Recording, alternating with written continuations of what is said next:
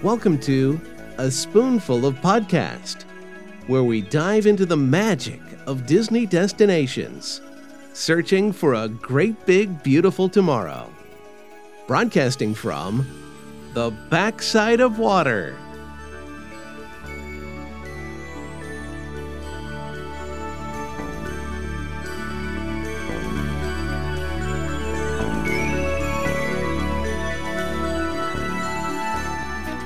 Hello, everybody, and welcome to episode 118 of A Spoonful of Podcast. I am your host, Evan Dickens, here with my co-host in crime, as always, Mr. Bryan Galloway.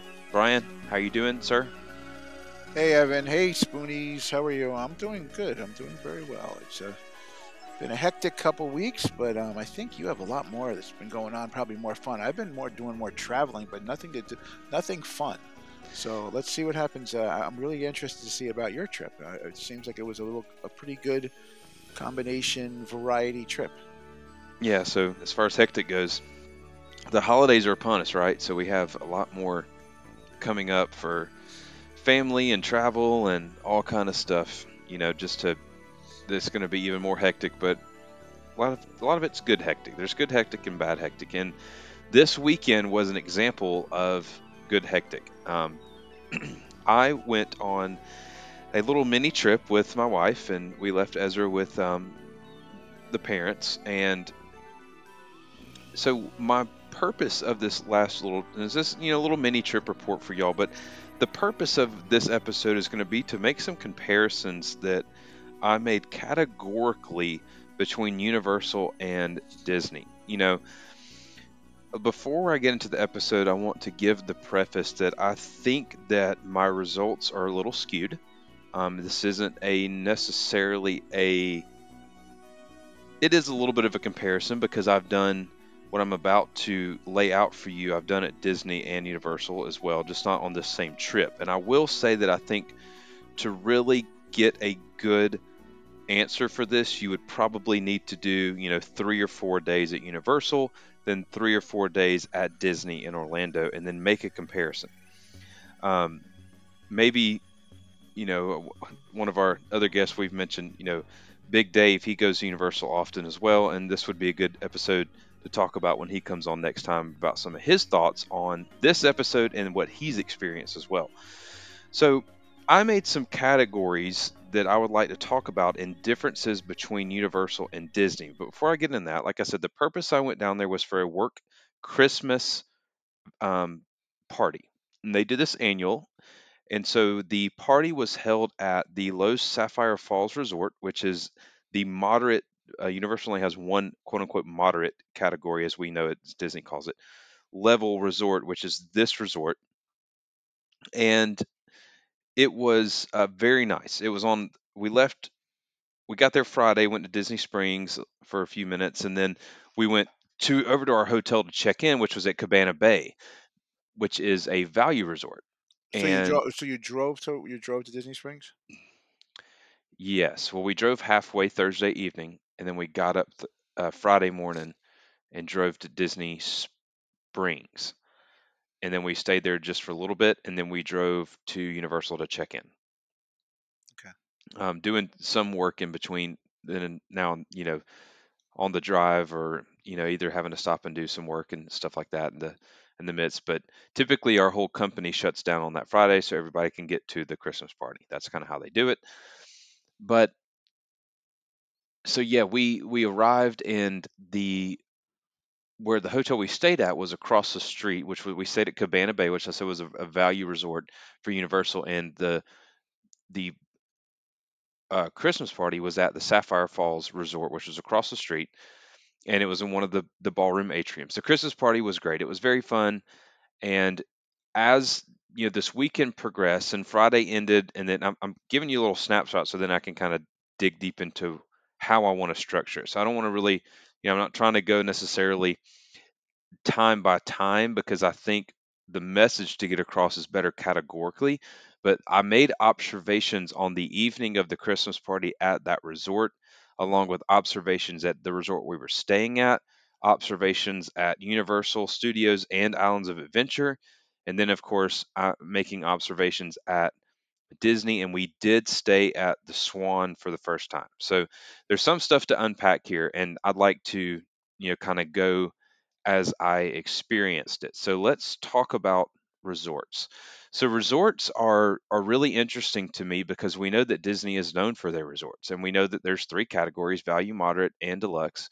And there's a lot of deluxe resorts and you know some moderates that come to mind coronado springs both port orleans caribbean beach those are some moderates that come to mind and of course the values you have the all stars pop century and actually art of animation is considered a value as well so taking that into mind, Universal Studios has uh, Cabana Bay, Aventura Hotel. They have Dockside and Surfside Resort. Those are all value. Um, and then they have Loews Sapphire Falls Resort, which is the middle category. And then at the top, they have the Royal Pacific Resort. Um, they have Hard Rock Hotel, and then they have Loews Portofino Bay, which Portofino Bay is like the toppest, top of the line that they have there. Now, I got all those from memory, so I'm hoping I didn't miss one. So, you know, we stayed at a value resort, which is Cabana Bay, which is very similar to a pop century. So, comparing those two, there's some pluses and minuses. Um, transportation is pop has the win here because you have the Skyliner and the buses. I will say though that the buses, and this is where logistically, I'm going to talk logistics in a minute. Buses at Universal much better than Disney. They are they come every 10 minutes. Uh, typically, every time we looked outside or needed a bus ourselves, there was two or three waiting in line to load people up. So can I can I ask you a question though? Is Yeah. that their primary source of transportation?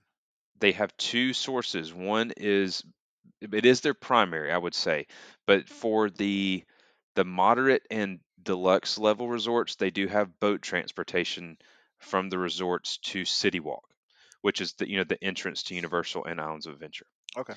So yes, that is I guess their primary So they, transportation. so they don't have monorail. They don't have Skyliner. Correct. They don't have Okay. either of those. So it's just boat and bus. Now, again, logistically speaking, now you have to think though, it is a much smaller property, right? You have two parks. You do have a lot of a good many resorts. Well, you have three parks if you count Volcano Bay, and you have City Walk in two parks. So the property itself is not as large as Disney, but I do think logistically speaking, we were the, the time we've been before and at this time we've never been wanting a bus, and they're not one being there.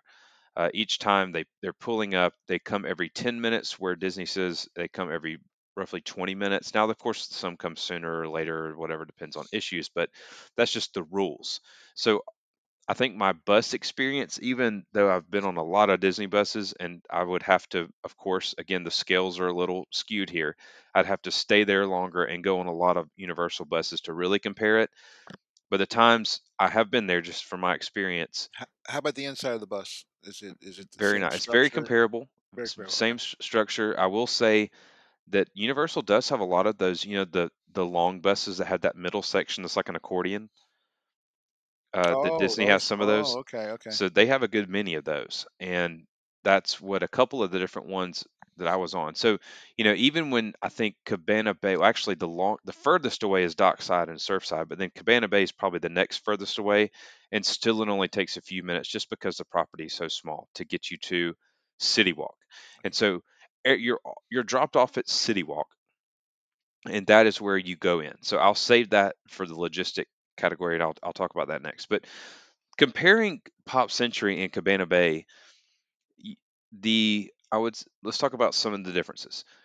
The pool area, Cabana Bay, 100%. They have a lazy river. They have a um, zero entry pool. They have a sand area with a bunch of like lounge chairs in it. They have a, um, I think what would be a better, it's called Hideaway Grill that you can get stuff at and take it, you know, to the pool area to eat. Um, and it just is a overall nicer looking pool area than Pop Centuries is. I think that where Pop Century also loses is going to be the food court area. I would say that Cabana Bays is uh, Bayliner Diner is what theirs is, and I think it's much better than the Pop Century food court. There's more stations, there's more options. They do have refillable mugs, just like you know Disney does, etc. I think the room itself, Pop Century wins on this. Cabana Oh, Bays, Oh, yeah. Okay. uh, Cabana Bay rooms are not bad. They have a certain theme about them, right? So like you get the the Zest bar soap and the VO5 shampoo. The clock in the room is like a older analog clock, right? Um, so they're trying to get that kind of turn of the century feel, you know, and and they achieve it very well. But they have carpet in there, and it didn't have a bad smell. But sometimes, you know, how hotels have like a hotel room smell. I don't know how to describe it except that it kind of had that smell, and it. I think it was just because of the carpet. You know, a lot of Pop Centuries being remodeled, All Stars being remodeled. They're going away from the carpet. They're going to a, you know, a like a L, LVP vinyl plank kind of flooring and i think that's easier to clean and it doesn't hold smells not that like i said not that the room stunk or anything because it didn't but i think that if it had the other floor it would just be a better kind of feel for it uh, i would say the the beds were not very comfortable uh, pop's beds were better and i just think the room layout is is cleaner and it's nicer and it's definitely newer at pop century than at cabana bay How about price? Price is probably pretty similar. I didn't, you know, that uh, it was company purchased for this weekend, but I would say that I think the price is pretty similar. Um, you know, pop is usually around a couple hundred bucks a night, you know, give or take, and I think Cabana Bay is about the same. And uh, let's see, uh, they do have a near the uh, Bayliner Diner, they do have a Starbucks, a full service Starbucks. You know, you can get food, drinks, everything. It is a full Starbucks. They do have a bowling alley upstairs in the right off the lobby. So amenities, you know, compared to like Pop Century are better. But I still think logistically, like with the Skyliner at Pop and the room is better at Pop. The check-in experience is much better at Disney overall. Uh, they had it took me about 30 minutes to check in. They do so. This is where kind of a flaw comes in on the. And this is a, a logistic thing on the Universal app. There is no way to link your reservation to the app. You can purchase park tickets through the Universal app, and you can link your park tickets to your app, but there is no way to link your hotel to your app. So the only way to check in is twofold. One is if you purchase a reservation, Universal will send you about 24 to 48 hours prior to your arrival an early check in link to where you can do mobile check in. And then there's a separate line in the lobby that you could walk into once you've done it to like pick up your keys and that kind of stuff. It's like an expedited line, which I think actually the Swan has this too. They have keys. they have keys, Oh, not keys, not key keys, but like oh, okay, card okay, keys. Sorry. okay. I was like, wow, you pick up your keys. No, but I noticed that at the Swan too, they had a check-in, and then they had like a little expedited, like it said elite or mobile check-in, and you just walk right up Yep, to the yep. counter and get that. So Universal is very similar. They had a you know station line for regular, and then they had an express those that had done mobile. Well, I had a flaw because the company booked our stay, so I didn't have an email for them on file to send for an early check-in, and I can't link a reservation to that to my app because they don't allow you to do that. So I had to stand the line, and it was about a 30 minute long line. Ooh, I, I would. That's not good. And um, so logistically, it was not as good as, as like a pop check-in experience. And of course, you can do early check-in, direct to room on the Disney app. You can link your reservations, and it's much better. So that is better logistically speaking. The check-in process at Pop Century is better. I will say, um, so I guess I, I don't really know how to to lean that. I would say that Universal has a fighting chance against the values of Disney. Um, I, I think they're very head to head and easily comparable, or in some ways better. If you were going to do a resort day, I'd much rather do a resort day at Cabana Bay versus Pop Century. Just amenities and you know, with bowling or doing the lazy river and having the nice pool and the nice grill by the pool and you know the the way the pool's set up, it's it's easily accessible from all the rooms. So I think that doing a resort day would be better and more fun for the family at Cabana Bay versus Pop. Um, however, okay, so that's let's rest that category. Going into moderate resorts, I would say that that one quote unquote middle level or moderate resort can hang with Disney's moderate resorts. Uh, of course, I didn't stay there, but most of the company stayed there. But I didn't stay there. I stayed at a value because I was hired on later, and you know, obviously being hired on later, I was signed up for the Christmas party later, so they had to book me a room wherever there was one in, in the resort they had the actual party at, which was this middle level Sapphire Falls was full, so I had to go across the street, which was fine. But from what I heard from people, the rooms are extremely nice at Sapphire Falls, and uh, the lobby is very pretty. They have a um, their own coffee space too. I don't think it, I don't know if it was actually a Starbucks or if it was called like um, or maybe it wasn't a Starbucks, but the the shop was nice. Uh, just the lobby was very pretty, very high ceilings. They, it is a convention resort or a whatever, so they had different ballrooms and stuff like that. But beautiful property, very deluxe feel for a moderate resort. I could kind of give it uh, equivalent to the Gran Destino Tower at Coronado Springs, but I think it wins out over like the Port Orleans or a Caribbean beach. It's as far as the feel and look and how nice it feels. You know, just for we were there for about six hours, and just the hallways and that kind of stuff, and just the interaction with the the team members there. I think it could hang with the modern. Now, this is not me staying there though, so just caveat that this is just quote unquote a tour, going to an event there, being there Yeah, for several hours. yeah, The okay. food, you know, being the catered food was great, and Universal catered it. It was fantastic. Um, so overall, very nice resort. So and I, and I can't compare deluxe because I've not been to any of the deluxe Universal resorts compared to Disney's. Um, so that's resorts. Resorts is done. Let's go ahead and talk about logistics.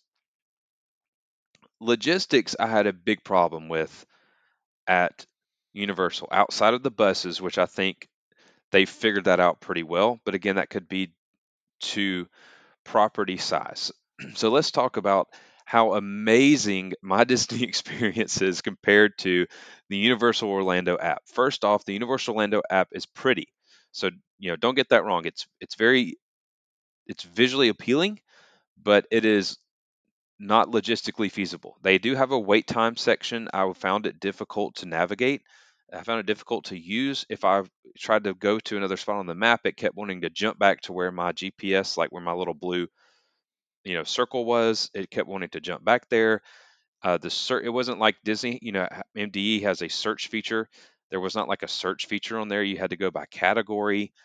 Uh, wait times were easy to get to. Something that is cool about the Universal app is you can set wait time alerts. So, say you want to go ride Hagrid's and it's at an 85 minute wait, but you would like a push notification to your phone when it gets to 55 minutes, you can set up wait time alerts. So, that's pretty cool in the Universal app.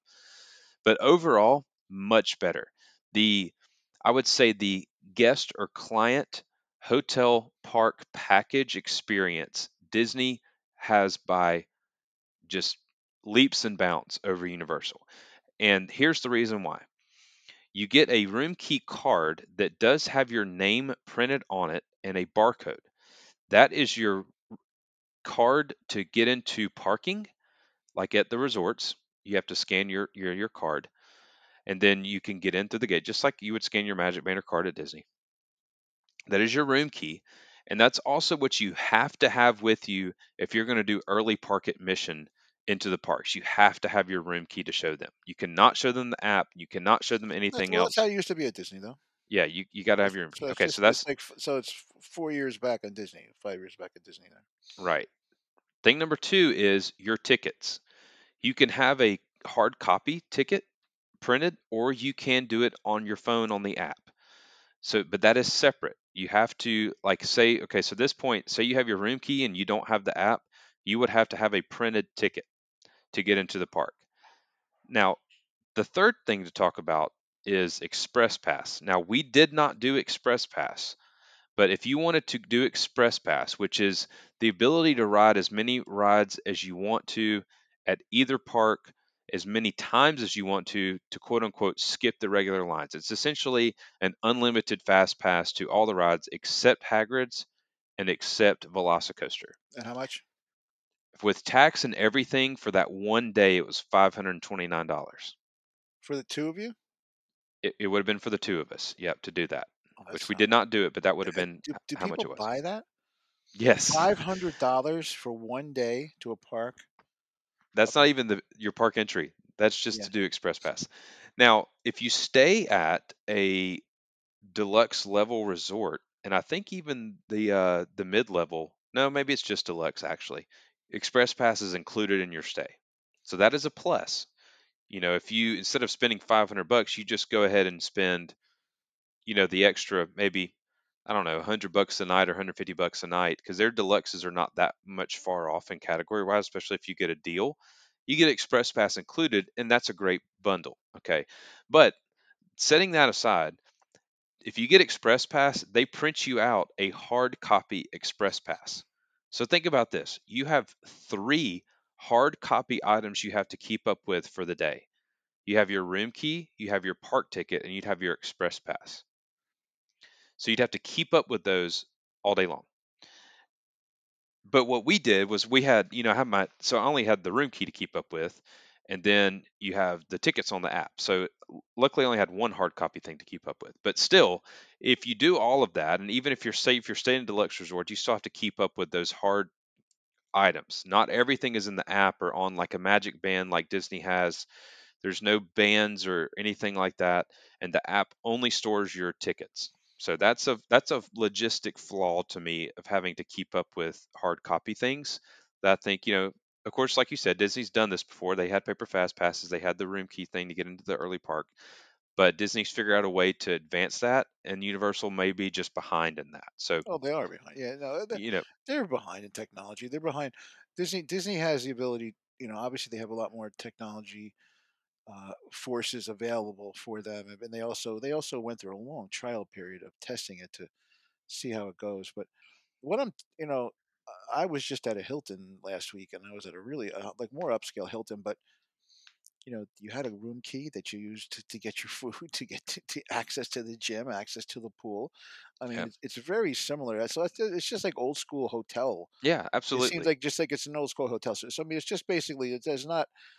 Did, now, did you expect them to be like Disney, or or or, or is that because so it was a letdown? But did you really expect them to be like that? Is that Um, I guess I expected.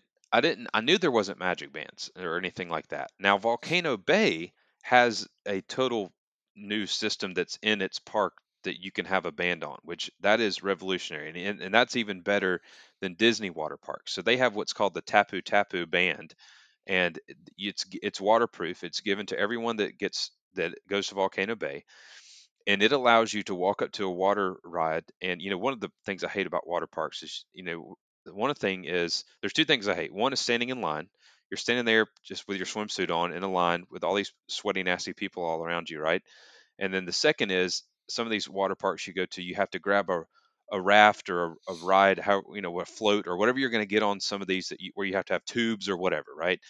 Um, and you have to hold it on the stairs you know walk up the stairs with it. Now some rides of course do have the the conveyor belt feeds that it's at the very top and they put a tube down. Every one of volcano bay's rides you don't have to carry a tube up any stairs. And with the tapu tapu band it's waterproof. And uh, when you want to go ride a ride you just go up to that ride kiosk you tap it and it gives you a return time. So you don't have to wait in any lines at that water park at all. You just get a return time and then it's like a almost like a fast pass you just get a return callback time. So that's a very cool system that is exclusive to volcano bay which it's a newer water park so they were able to integrate that into that park itself okay? But setting that aside i just didn't expect you know for someone who would have all three of those things to have to have three different printed hard copies i guess i didn't expect that but i knew they weren't at the level of where disney was so now when you say printed hard copies? I'm thinking paper. Do you mean like is it one's a credit card or like So the room key's like a like a you know hard plastic, okay, so it's not a but if you get your copy. Okay, ticket okay, okay. printed, it's going to be paper, and the Express Pass meaning like a printed, piece it's of paper or or or like like a movie ticket, like a like oh a okay, okay, like a okay. shiny, you know, you Yeah, know, like a plasticky kind of not plastic. It's paper, but it's a it's a harder stock paper. You know what I mean? Okay. Um, so that's Express Pass, and your uh your ticket would be printed with that kind of paper. So two pieces of sort of movie ticket like paper, and then a a, a room key card. Now, I do think if you have a deluxe resort and you have Express Pass, they will they will mention that on your room key card. But say you don't and you go buy it, I saw people that had it printed.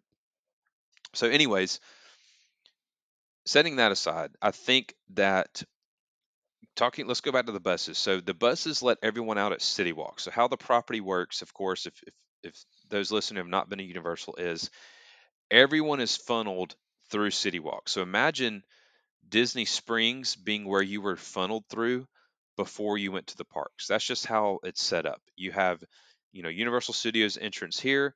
You have it's, it's very much like Disneyland, how you have oh, That's how Disneyland. Yeah, exactly. you have two Disneyland parks kind of facing each other, except these aren't facing each other. They're side by side. The entrances are, but in front of them is City Walk. So which is like the shopping and dining district. So the buses let everyone off at City Walk, and you go through security before you even get into City Walk. So the So good you thing cannot. So you cannot go into City Walk at all without security, even if you're just that's going. If correct. you're just going to shop. If you're, if you're just going to shop or anything, you have to go through security. So that is, I think, a logistically better thing. And I think that security moves better. There's a lot of stations there, and they do require you to take everything off and put it in like buckets, you know, that goes through a scanner like you do at the airport. But there's a, like I said, there's probably 15 different ones of those. And if there's a line, it goes by pretty quick because your buckets are going through. They're only wanting you if you need to, and then you're in. So then, if you have a park to park, you're going between Universal and Islands of Adventure. You know, you're not going through security to go from park to park or to go out to City Walk to go back into a park. You don't have to go through security every time. You just go one time until you leave, which is good. Um, I like that. Now, so that security's better, and I think the buses may be a little better. So let's talk about what is besides the app logistically not so great. Lockers. So one of the best things about Disney is, as we all know, you can bring a book bag onto every ride that you Yep. go onto. This is not the case for Universal. Even so, roller coasters, even some rides that I think you would not have to have a, a locker for, you have to get a locker. Now they are free, but they are about the size of a two loaves of bread next to each other. That's how big they are. That's the free ones. Now you can get a paid locker, which is bigger, but we did shove our book bag into those free lockers. And typically what they say is that the the lockers last for 45 minutes or whatever the posted wait time is plus 10 minutes. So say, you know, if the ride wait time is 30 minutes, then it's for 45 minutes. If it's 80 minute wait, then the locker would be for 90 minutes. It would give you But if it runs out, it just pops open and people can steal your things. No, if it, I think you get a bill if it runs out, or you Oh. get charged or something like that. Um, so that's not so great. It was very annoying to have to do that. It does slow down the rides because, like, I mean, Velocicoaster is a new ride they built, but they put the locker station in the queue. So, you know, people are faster than that than other people, right? So it slows down the process of getting onto the ride. Uh, it's it's also just honestly, it's just it's just annoying to have to deal with that. To have to think about how can we stack our bag in a way to where it's going to fit in that little bread box size locker, and you know we don't we just don't put as much stuff in there that you could put in at, at Disney. And now, do you do we ever use everything we put in our bags when we go to Disney? No, we never do. But I like having the option on some of that stuff if we need it. So you do have to scale back, and you just have to to kind of figure it out, or just don't take a book bag. So I get that part of it, but the locker thing. Now I would again, I get it for like Velocicoaster, like the Hulk or Rip Ride Rockit, the the actual roller coasters. I get why you know you not having your bag on it but Disney's figured out a way, like with Rock and Roller Coaster, you do go upside down. I mean, so there could be a way to do this on the rides or you know, I understand like the Hulk is old, but Rip Ride Rockit's not as old and Velocicoaster's brand new, where they could have done this in a way to maybe where you didn't have to do it. And, and now I've seen it. They have some rides at Universal where they have netting, like when it goes over your legs. There's Yeah. also a net there, so it wouldn't like your bag wouldn't fall out. That could have been the way they did it, but they didn't do it that way. So the locker thing is definitely annoying, and it's it's something that probably is fine for most theme parks, you know, but for Disney we got spoiled at having get, being able to carry our bags everywhere. And then the last thing I noticed is logistics in the parks. And I I don't I didn't know what to call this, so I'm calling it like in-park transitions, whether that's getting on or off attractions or experiences. So here's a couple examples I have. At the at the line entrance, eh, you know, typically at Disney, you know, you have a standby line, you have what used to be Fast Pass Plus or now Lightning Lane entrance. And sometimes people have problems, right, with their magic bands or whatever, and they're having to talk to the cast member that's right there. But typically, you know, the cast member I think tries their best to pull them over to the side, or maybe there's like at Guardians, you know, there's like three or four extra cast members there that can pull people to the side and help because just just working through the logistics of virtual queues and individual lightning lanes and some of that stuff, a lot of times guests have questions. Well, what I noticed at a lot of these rides is that like the express pass or standby would get clogged up because the team members would not ask the family to step aside or have anyone else besides just one person there at the ride entrance that is answering questions or helping out. So, one example was ET. Um, there was, you know, probably a line of about 15 deep to get into the line because one family had it clogged up. And I'm like, I, you know, at least, you know, kind of move them to the side to let, and this isn't just one instance. You know, this happened several Well, times. maybe it's maybe it's the fact that they they have a workforce that's not very not trained very well, or also just doesn't have a lot of experience. Maybe so. Either, you know, both, maybe both of those things, you know, because it wasn't, like I said, it wasn't just at one. We probably saw it s- six times that day uh, to where if people had questions, it blocked up the entire entrance to the ride. I mean, I get it with like, you know, Express Pass, you got to scan something for people, but like at least move them to the side and let the standby people go ahead and walk in and start getting in line, right? Um, so that was an issue. Another thing is if you have a park to park ticket like we did, you can ride the Hogwarts Express train, which takes you between the two parks, Islands of Adventure and Universal Studios. So if you want to get on the Hogwarts Express, you can get on it at Hogsmeade, which is in Islands of Adventure, and you can ride it into Universal Studios, which has Diagon Alley. So logistically speaking, you get on this train, right, and you are put into cabins, just like a train has cabins, and it, it holds eight people, so that's kind of an uncomfortable fit, but it is what it is. And then they they close. So if you have a, a scooter, wheelchair, stroller, anything like that, they ask that you leave it right outside the train. They put everyone in a cabin, and then the last thing they do before the train sets off is they load the hallway outside of the cabin doors of the train with the scooters and strollers. I know Spoonies this is hard to picture, but just kind of go with me here for a second. So everyone's in the cabins, then they move the strollers and wheelchairs into the hallway, right? Perfect. Well, when the train stops at that destination, all the cabin doors open up and everyone is able to leave. And then while everyone is leaving, all of the team members are pulling all of the strollers and scooters out while people are leaving. So it blocks up the exit of the train, it blocks up the exit out of the area because they're asking you to stop. Please hold for a second while we get these scooters out. I mean, I think a very simple fix to that would be just when the train stops, you get all the scooters and strollers out. Then you open up the cabin doors and let all the guests go out and either go to their scooters or go on their merry way. Um, don't open everything up at once and, and block it up by trying to get all the strollers and scooters out. I'm thinking you figured it out the first time by getting everyone in, then putting all the equipment in. Why not get the equipment out and then let everyone out?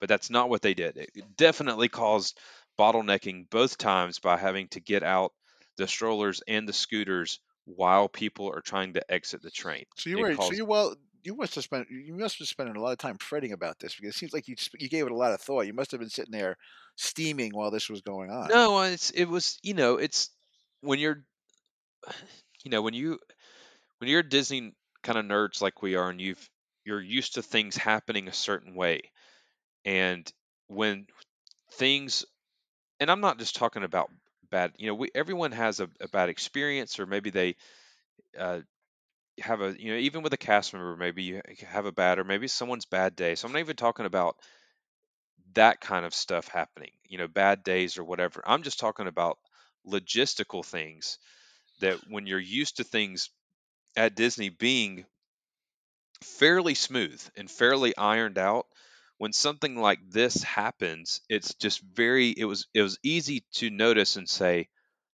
okay so that could have i think pretty easily been solved and done differently and i don't think disney would do something like this logistically. So there was some things like that that just you know with being an avid disney park goer you see little things right along the way throughout the day that you just notice uh, were different between the parks. And so that was one of them. So logistics is, um, you know, I think in flow and like, you know, just like it, on your job, workflow and logistics and how things are planned and, and mapped out is important. And I think that that was where Disney wins in that category. So that was some observations on that category. Um, next category, let's talk about team members versus cast members. So, just in general speaking, there are, you know, obviously, if you're in the parks or something, you'll see at Disney cast members, you know, just there, and then you see managers, right, that walk around with, you know, the little pickup things. I don't know what they actually are called, but it's like the things you need if you need to reach a shelf at home, you have the little rope robo arms to pick things Right, up with, right, right? That's how you know that's a manager at Disney because they're walking around with one of those because it's it's it's a kind of a servant leadership, right? They they lead by example, and you pick up trash if you see it, you put it in the trash can, and that's what it is. Um, so those that's why you know it's a manager. But I was looking around the whole day just to see if I saw any sort of person, manager, whatever, and I maybe saw one or two just in the parks uh, at Universal. And I I would just say there was a lot less managers walking around at Universal that I saw, unless they were just didn't have a name tag. But you know, I'm just talking about the ones that have name tags, and you know, Disney everybody has a name tag, right? And all the team members have name tags at Universal, and so I saw a couple managers with with name tags. I knew they were managers; they were they were professionally dressed like a Disney manager would be. There just wasn't as many of them walking around. So I don't know if that's good or bad, whatever have you. That I guess it may have been not good if they would have been experiencing the the bottlenecking at the rides by walking around more. I don't know. Um, but I was just, and again, this is limited because this isn't me going to, Universal for a week. And that's I, sh- I should preface that a lot, like you know, going to Disney for a week or something like that. But anyways, I wanted to make note of that. The cast members, to me, overall, have a better uh, spirit about them, I guess. But I will have to shout out there was one um, team member at Men in Black attraction that was excellent. She was great. She um, was very engaged with guests walking in. She was making some jokes. She was playing along with like what the scene was of that attraction when you get in, and so she was definitely great. But most of them, um, not so much. Like you're leaving an attraction and and that team member's just on her phone, just scrolling. Like this was a one where you had 3D glasses, so you have to drop your drop in the buckets, and her phone was just on the the bucket, and she was just scrolling it, like not even acknowledging that you were walking by. and uh, so, I mean, I just little things like that, right? So I don't know if there's. I know that obviously the the five keys to cast member training is is a huge part about Disney's training program. I don't know how team members are trained. I don't know if it's the same. I don't know if it's different. There's pluses and minuses. I've never been into either one of them, so I can't truly speak to how that goes. But I will say overall experience from cast members have been better than those of team members, although we didn't have anyone that was like rude to us at Universal at all. Um, Well, I I mean, just I, again, so Disney cast members are probably not univ- I guess a bad word is universally, but Mhm. they're well known worldwide for for best customer service. So it probably right. would have been impossible for you know. That's even- right. So this is not even a fair comparison because in real in reality, no, we knew this before going in. If we had, if we could have Right. bet money before you went, I mean, we would say like you know he would he would have chosen if you had said Universal team members were heading above beyond Disney, that would have been like a shocking situation.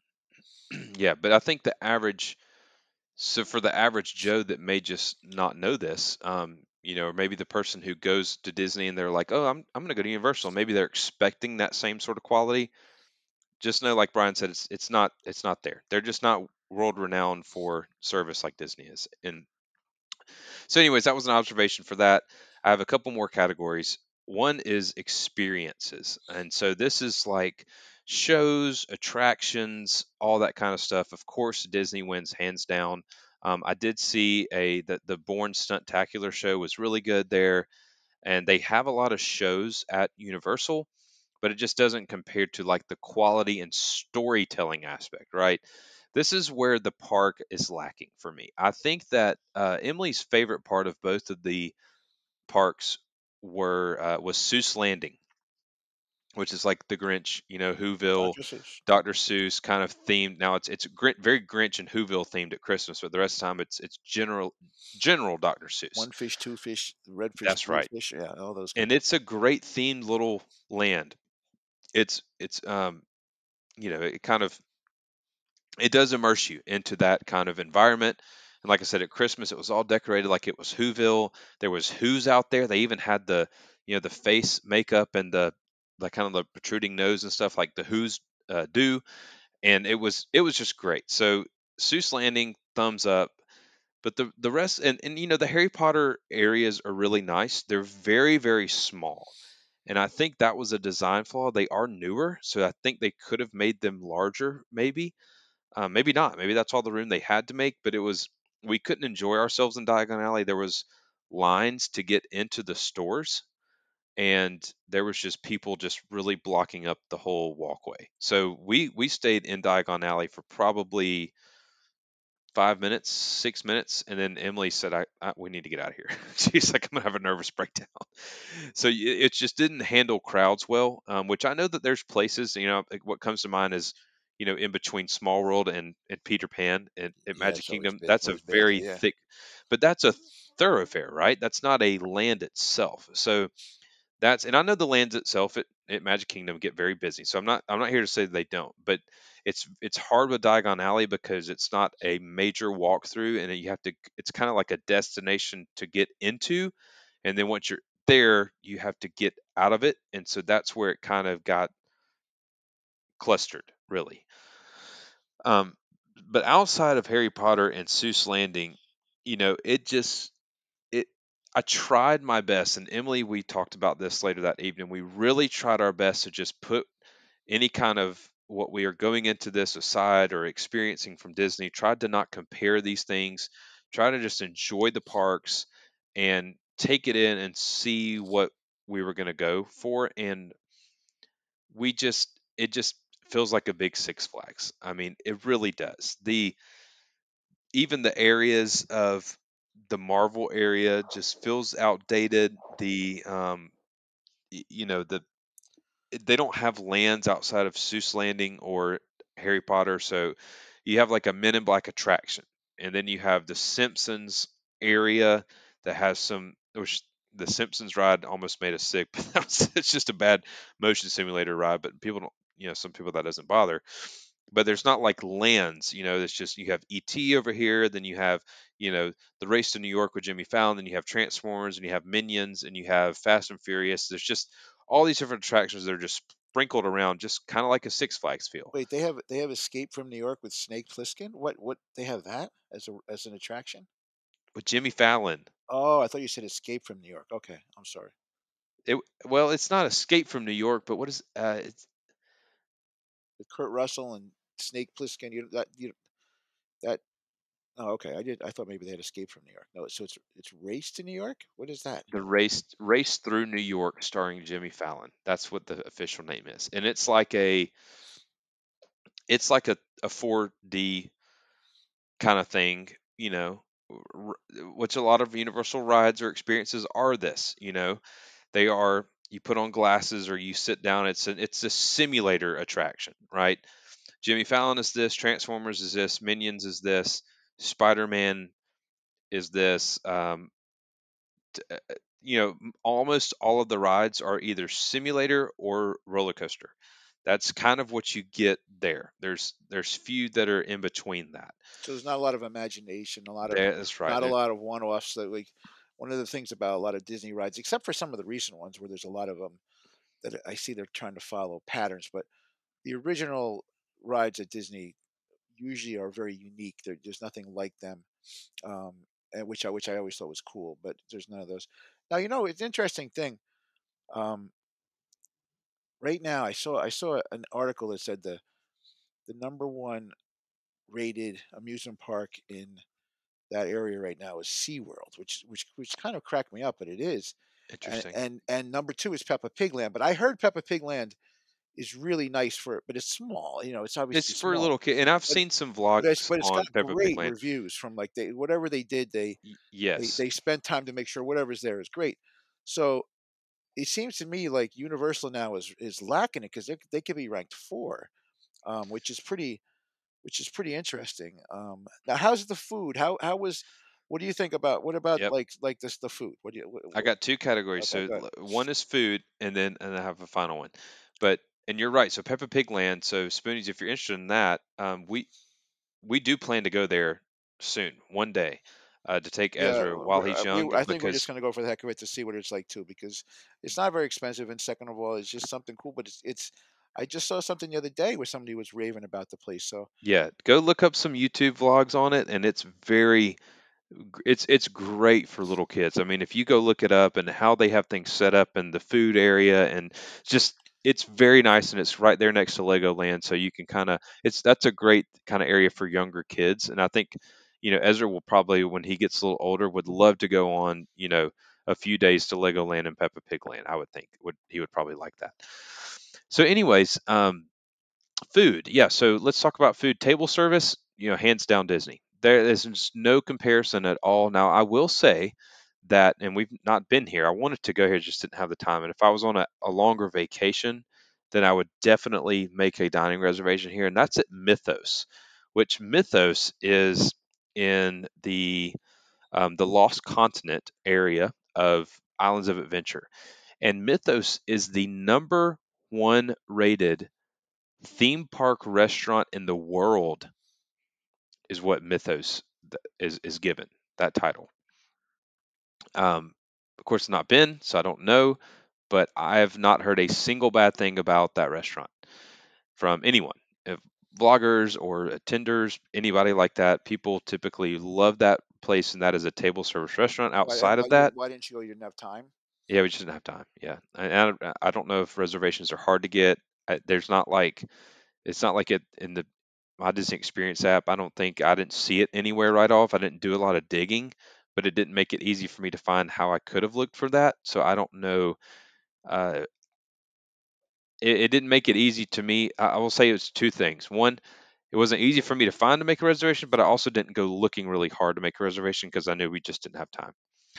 Uh, but secondly, with the food overall, just because of how much we were barnstorming that those parks, outside of a couple places that I knew were like quote unquote restaurants, uh, overall it was confusing to me. But I will have to say that it was confusing to me because I didn't do my research. So it's my own fault that it was confusing to me. But other than that, um, you know, some places aren't clearly marked as being food places, especially quick service locations. So I walked by a lot of them and turned back around. I was like, oh, that was a place like we could have got food, or oh, that was a place we could have got food. And that was just it was kind of back in the corner, you know. Um, they have a lot of food options, so that could be kind of a a whole almost episode in its own from someone that would compare that. But I've heard that Disney food is just hands down better. But I think as far as quantity of quick service locations, they have a lot of those in, in both parks. More in Universal than Islands of Adventure, but uh, they have options. So, but food overall, Disney wins that hands down. Um, last category though, and uh, I've kind of already mentioned this, so this isn't going to be, you know, surprising. But I put emotion down because I think that's important uh, to, you know, go into somewhere. You know, we called it, we call Disney a lot of things. You know, it's an escape, it's our happy place, it's the bubble, it's a place where you feel the magic. Um, people have described Disney in a lot of those different kinds of ways to, to kind of make you feel like you escape reality or something like that. And none of what I just said to me is present at Universal.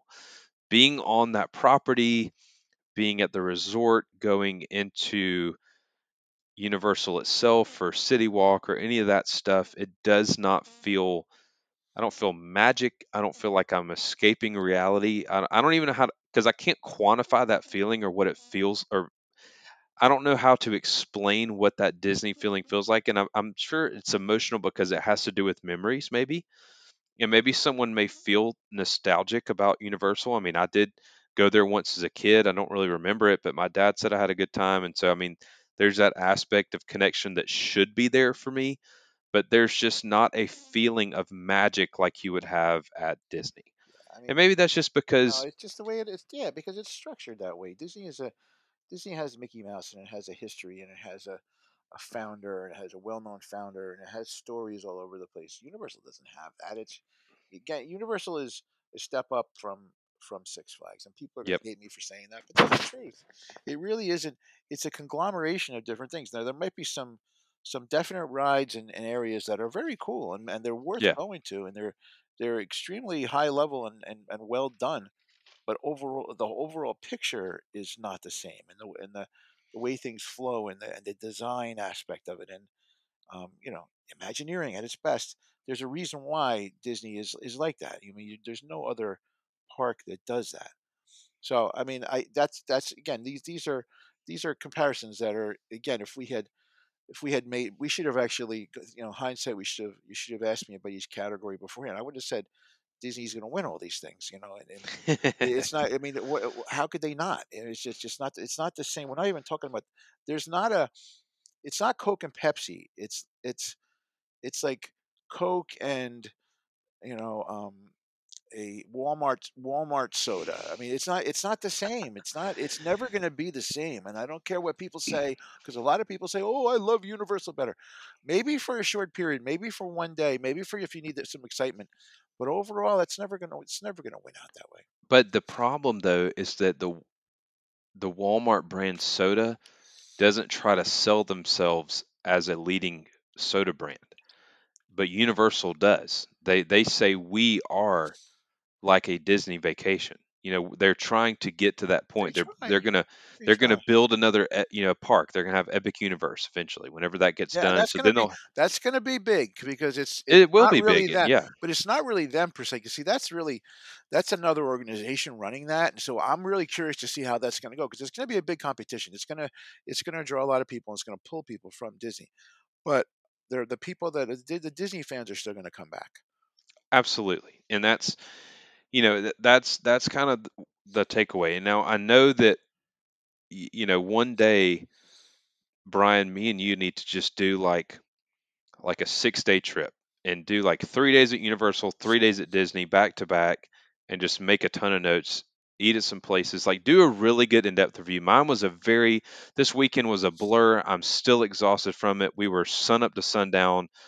Um, both all days we were there. You know, we just had one thing after another. We did what I don't like doing, which is just really getting up and, and opening and closing both Universal and Islands Adventure and then Epcot that day. Now, before I go, um, I will say that I did the Candlelight Processional for the first time, Oh, and that was your first time. I didn't know that was your first first time. time. Okay. I'd never done it, and I absolutely loved it. It was probably uh, I would love to do it every year. I it's it was that amazing. Uh, the performance, the orchestra, the both the choir members and the Voices of Liberty, and of course Neil Patrick Harris we had as the narrator, and it was just a um, just I don't even know how to describe it. It was fantastic. Uh, you know, they read the biblical story, best. but the he's voice, the best. yeah, and the like, but the you- you voices and the orchestra. You lucked out with that. That was a. Oh yeah. I'm telling you that it was the whole thing together. I mean, just was was fantastic. And we did. And a last quick note is we stayed at the Swan, but it was only for one night. But we did stay there. The room was nice, just like everyone always has told me. and You've told me too, Bryan. The bed was comfy and the room was nice, and uh, but it just lacks that Disney feel. You know, I I, I had a great interaction with three or four different um, employees I don't know what they call themselves at the Swan, and they were very nice, very accommodating. Um, Overboard just was they were really nice and helpful, but it just didn't feel like Disney. Now, Now they you had the did you go to the did you go to their quick service or anything or do any of the, did you did go, not go to the quick service or any restaurants there. did you see that little quick service downstairs with the little coffee shop place that, that's a really did nice place I, I did see that. Yep, I saw that, and and like there was a little thing in the room that like showed the pictures, and you could kind of look at it and see. And they had in their elevators, you know, like the TV screens that showed where you're you know the different options to eat and stuff yeah. like that and so they are very nice i will say compared to uh, like as a hotel or as a resort extremely nice beautiful architecture inside the rooms are nice so as far as a hotel goes i give it a high rating because it was comfortability accessibility um, look and feel and you know dining options of course we know the swan dolphin is full of dining options. Did you go in the pool did not go to it was it was cold. Oh it was okay yeah didn't go in the pool. Saw it though. Very nice. And so i, I mean like i said as a resort and hotel would be a great option. It just didn't have any sort of disney feel to us. Um, but i liked it and it's a great location. I don't understand the friendship boats. I don't know why swan and like so when we left epcot we got a boat. And the first stop was boardwalk second stop was beach club yacht club and third stop was swan and dolphin So we go to our rooms, and then we were like, I was thinking, oh, cool. So that's how the boat route runs, right? So they go from Epcot to Boardwalk to Beach and Yacht into Swan and Dolphin. So I thought maybe when we go back out to the boat ramp, they would go straight to Epcot because I was thinking maybe we're, you know, the last stop leaving, but maybe they make us the first stop coming, which would be fair. But no, that's not how it worked. We left Swan, went to Yacht Club, Beach Club, went to Boardwalk, then went to Epcot. So I guess that's the route each time, unless I'm wrong and well, they well just did it. definitely you can walk so much faster than those boats i mean that's just uh, Yeah, but I was like, it, anyways, so that was a little disappointing to know that if you're staying at Swan and Dolphin, you're the the last to, you know, when you're getting on the boat, there's three stops to Epcot. When you're leaving Epcot, there's three stops to Swan and Dolphin. You're never first. Looks like Boardwalk was first each time going to or from Epcot. So, anyways, just a small observation there with the boats. But as a resort or hotel, like I said, very nice, but just had no Disney feel to it. Um, but that's it. I did, uh, this went a lot longer than I thought, and I'm sorry, Spoonies, if it was not very in, you know, engaging or I was trying to. It was kind of do this informative though, people you know. people do this um you know pe- people are people go on these type of trips a lot so it's it's it's not it's a good thing to talk about and i'm glad we did because it, it you, people you know hey you go on a quick you go on a quick trip you have an ability to do that maybe you're on a business trip and you take a day here take a day there um, this was a you know it's a good option. I think you know one of the things like my observation of listening to you what you say you know you're you're you're trying to make a comparison between something that's not really a comparison and that and that to me you know you know hey hey did, did i would i ever think that a cast member at disney would be um would be overshadowed by a cast member at, at universal? Probably no. There might be some universal cast you know team members that are amazing and amazing what they do but overall as a as a group disney's world that's what they're known for right? So Yeah, that's like that, that absolutely. you know um food i i could have sworn food was not going to be even close uh, you know a close thing.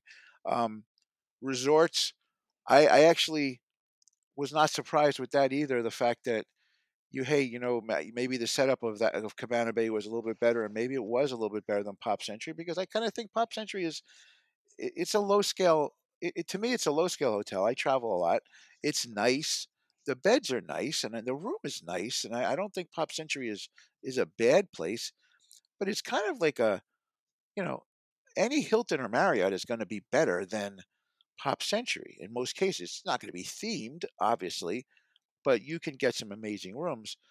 Um, I think you don't really see you don't really see the the really nice rooms until you get to the deluxes, in my opinion, with with Disney. The, the moderates are good, but they're still not. I compare them maybe because I travel a lot. I I am very I'm very picky about hotels, and I know which hotels are good. And I you know until I get to deluxe, I don't consider them like high level hotels. So hmm um, Right. rooms. So that's the thing. So I don't think Universal could have won out on that either. Uh, so like those kind of those kind of things like park food, Disney park food has a history. It has a following. It has, you know, there's themes involved. I don't think that they were going to be able to compete with that. What they compete with is they compete with you know more speed rides and the thrills for that that age group. hmm But even that, I don't even know repeatability if they have that. You know, so th- that's Yeah, that's and that's a hard, it's hard, Evan. It's it's really hard. and you're right. You you summed it up perfectly. There to my goal was to make a comparison, and there's not one to to be made, in my opinion. Now, a lot of people just say it it's a different vacation and so i get that they just say it's a different experience there's not universal does not compete with the disney experience because the quality and storytelling and imagineering and theming aspect that disney has. It's just not even comparable and you can't even try to compare it like i just did to universal because they're just different vacations but i'm here to say that like Emily and I made the agreement that we don't really care to go back to Universal. Um, we, we would rather spend money on Disney because to me it boils down to time off from work and where I want to spend my actual money. And I don't think that justifying it as a different vacation style or experience is even enough to to to No, if you justify if you to go spending money there. different, if you wanted to go try something different, you go to Dollywood, go to Yeah, go to we love Dollywood. else, I go mean, it to a, go to yeah, another park in some other country like Christmas Tree Land or something. I don't know what you want to go. Something else that you could go to, um, just to get another experience. You know, going to Universal is, is kind of like overkill in my opinion. It's like I don't know what you, I don't know the value that you're getting.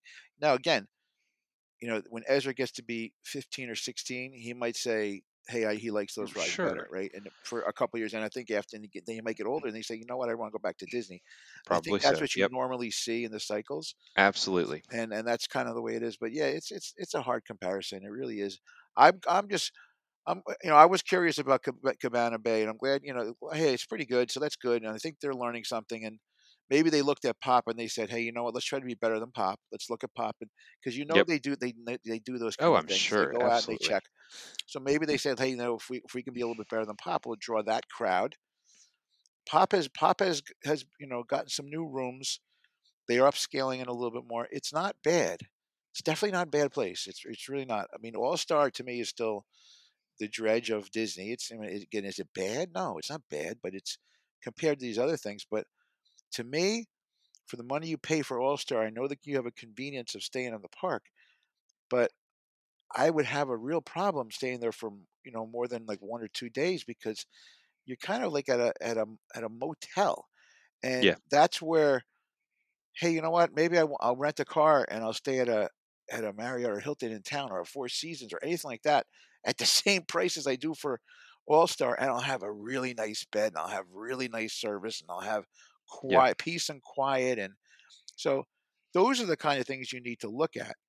Um, and I- and I think that that's that's something that we're going to see with time as Disney starts pricing itself out. There's people are not are not going to be able to under, to afford these hotels that are really not worth what what they're paying for.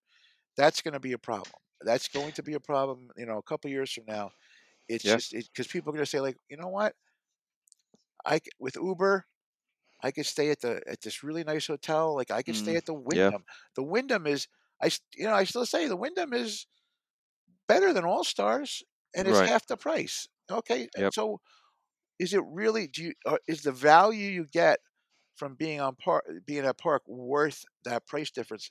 You really have to figure it out for you and your family. You, that's Yep. what you have to That's exactly right. Yep. Great episode. Great comparisons. Um, you know, that's that's how we we take it away at this, which is my wife and I have said that we just don't care to go back to Universal. And, you know, some people may have an issue with that because, you know, you may like going to Universal and, and that's fine. And, you know, it's every family's different. But for us, it just, you know, we don't we don't want to be somewhere where we're like we wish we were somewhere else. You know, nobody wants to do that. No. And so that's how we kind of felt. And um, I understand and appreciate Universal for what it was. I wouldn't say, I wouldn't say we like wasted, you know, the money on the park and because it was, I mean, it was fun and we had some fun on some of the rides, but just from what we know and love, it it was it just paled in comparison to to that experience. If you're looking for that type of vacation, you know, They this don't is have they don't have a Dole Whip, right? That, like these, you know, you think about this as like what place, like what, icons, yeah, right? what what Yeah, park has an iconic snack? Like that's yeah. that, that you don't find that. You don't find that at any of these places. Right. And and that's what to, to take into account is, you know, there's different categories of vacations, right? If you're going to go rent a, a a hut on the water in Bora Bora, or you're going to go on a you know a, a vacation out west to see Nevada and all that stuff. I mean, these are different categories of vacations, and within those categories, you compare things, right? So let's talk about the theme park destination vacation and there's just a clear winner and it's it just pales in comparison when you're talking about that category of of um of an experience or that category of a vacation. A Disney vacation isn't a beach vacation. It's not a mountain vacation. It's not, you know, it's not X Z vacation. It's a it's a theme park destination vacation, but it's more than that once you go and experience other theme well, the one thing you know I have to say is the the one thing about Disney, sometimes it's not a vacation, and that's that's where people sometimes ha- they miss out is they hmm go Yeah, there and they have and they all they do is run around, go on rides, run, run, run, run, run, run. Then by the time they're done, they're like, I never rested a minute. That's the one thing that people have to change about their Disney trip. They have to they have to actually learn to relax, but hopefully the people will get better at that. I will tell you, Bryan, that this trip brought me back to when we first were going to Disney and going from park open to park closed, and it reminded me how much I did I dislike that see, there you go. because that's what we did the whole time, and we were just absolutely exhausted. I mean, it it was just, it was absolutely exhausting. I don't know how else to explain it. It it, it was not. It was definitely still fun, you know, and it was still Disney, and the experience was there, and the food was great, and the all that was still into play. But we were absolutely just plumb exhausted, and I don't want to return from a vacation exhausted. Yeah. But Okay, well, thank you for thank you for giving us uh, the breakdown. I think it's it's it's useful for you know useful for me. It's useful for hopefully other people can get that. And again, make you know you can make your own. People can make their own choices. Yeah, I will. Um, you know, to to close this out, uh, I will, which I always mention the Facebook group, but I will definitely, after this episode post, I will put a a thread going in the a spoonful of podcast Spoonie Nation Facebook group, and I will, you know, ask our Spoonies to talk about some pluses and minuses that they think um, in trying to compare Universal to Disney or some pluses that Universal may have over Disney. I'm curious to see what some of you think because I know for a fact that some of you are fans of Universal Studios or Orlando Resort on property and you do like it. So I would like to open the floor up to you. So go to our Facebook group, which again is A Spoonful of Podcast, Spoonie Nation. Join the group if you're not already part of it and join in on the discussion there. You can also find us on Instagram and Twitter. You can email us info at a spoonful of podcast.com. Maybe you have a show idea. Maybe you'd like to join us for a show. So go ahead and email us, and we would love to communicate with you that way. And lastly, if you could please rate and review the show, that would help grow our community. And we are, you know, of course, available anywhere you're listening to podcasts now. And you can most likely leave a rating or review on whatever form you're at. So that would be fantastic. And we would greatly appreciate that. So, as always, broadcasting from the backside of water. Until next time, we'll see you then. Take care, everybody, and don't. And if you if there's a poll in a Disney Facebook group that says, "Do you like Disney or Universal?" I'm curious to see if it even comes close. But we'll we'll see what happens. Okay, take We care, will see. everybody. Thank you. Bye. Bye.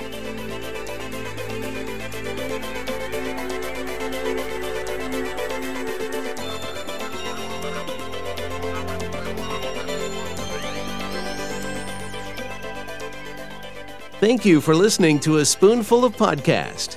You can find show notes, ways to follow us on social media, and all episodes on a spoonfulofpodcast.com. Now that you've experienced the magic, it's time for the most dangerous part of our podcast the return to civilization.